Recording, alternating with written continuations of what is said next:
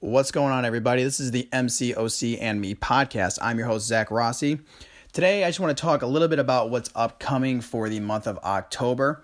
Tomorrow, as many of you know, we'll unveil the new monthly EQ and a nice little side quest to go along with it, which is sort of Halloween theme if you want to look at it that way. But uh, we're bringing into the contest two new champions Cosmic Ghost Rider and Red Goblin.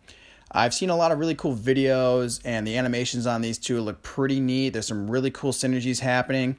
Um, there's also going to be a little upgrade to Punisher 2099.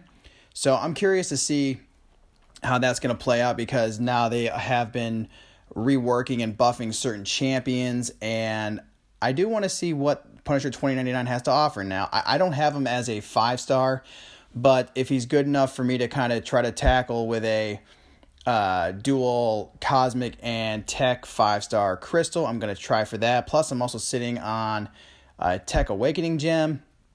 So I, I would like to see what's going on um, with this guy. I do think he's a pretty cool looking champion. You know, obviously where he stands right now in the game. He's I think just a smidge above like the second to last tier on the tier list, but from what I've seen and what I've heard, um, he's making a nice little turnaround. So I'm I'm curious on that.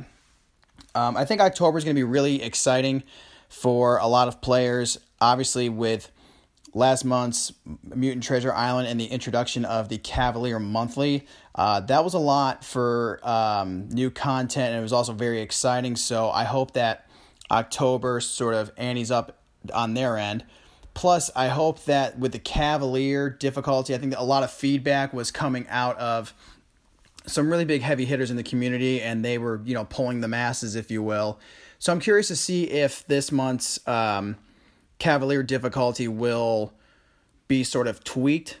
As I've said previously in other um, episodes of this podcast, there is uh, kind of this like Mark 1 type of feeling with the Cavalier difficulty at the moment, but I think that'll all be ironed out. I think that this next month and maybe the rest of the year is probably going to be a good way to sort of gauge the players' interest and their reactions. So we'll see what you know goes on with the Cavalier Monthly this month. Um, the other thing that's going on too is this Hades Invasion quest, which looks really neat, and then there's a nice little arena at the end of the month if you're trying to get those platinum pool pieces. And like I've said before, don't sell your champions because you're going to be using these one stars to help you get some of those little goodies. So um, if you sold some one stars, I hope you can go and get some more because uh, I think it's going to be kind of a uh, interesting little free for all once uh, that arena is unveiled because I think there's a lot of people that are either missing like one or two pieces of platinum pool, and if they can get him through an arena and just kind of grind their asses off and really make use of that one star roster, uh, I think it's going to be really fun. And, and plus, it's also going to you know provide some unique challenges. So it's really going to be down to your meat and potato skill set. If you can evade, bait, and uh, intercept really well, I think it's going to be um, it's going to be a lot of fun. I, I do like it when the arenas and the contest does provide content which will make a player just I don't want to say revert because revert's kind of a weird terminology for it, but it, it kind of brings them back to their roots of how they first started playing the game before we had the parries and the spams and all that kind of stuff happening. So I'm very excited to see that. Uh, the other part of this episode that I want to talk about, um, this is just kind of a a thank you. Uh, I don't really have any kind of MCOC topics that I want to cover today. I just want to give a quick shout out about October, but um, I do want to just say uh, a real big thank you to everybody who has reached out and um, said how much they have enjoyed listening to this podcast, uh, how much they have taken some really cool little pieces of information from it. And um, I guess this is my season one wrap up, if you will, because the new uh, stuff is happening tomorrow. But like I said, for everybody who has reached out, supported, retweeted, um, messaged me personally on like Facebook or Instagram, uh, it really does mean a lot. Uh, this whole show was born out of a pivot point due to the pandemic and my enjoyment of playing MCOC. I had um, a buddy Kingslayer who brought me on a show. We did an interview and it went really well. It was a great little episode we did together, and it kind of got the wheels turning in my head of, you know, hey, I've been playing for a while. What if I was to just create this little thing and um, see what happens? And uh, I got to say from the bottom of my heart, uh, thank you to everybody who has who has tuned in. Uh, I know you could be doing a lot of other things. You could be listening to a plethora of other people who are way more experienced than I am, but it does mean a lot um, just to at least take, you know, whatever 10, 15 minutes out of your day to um, support somebody.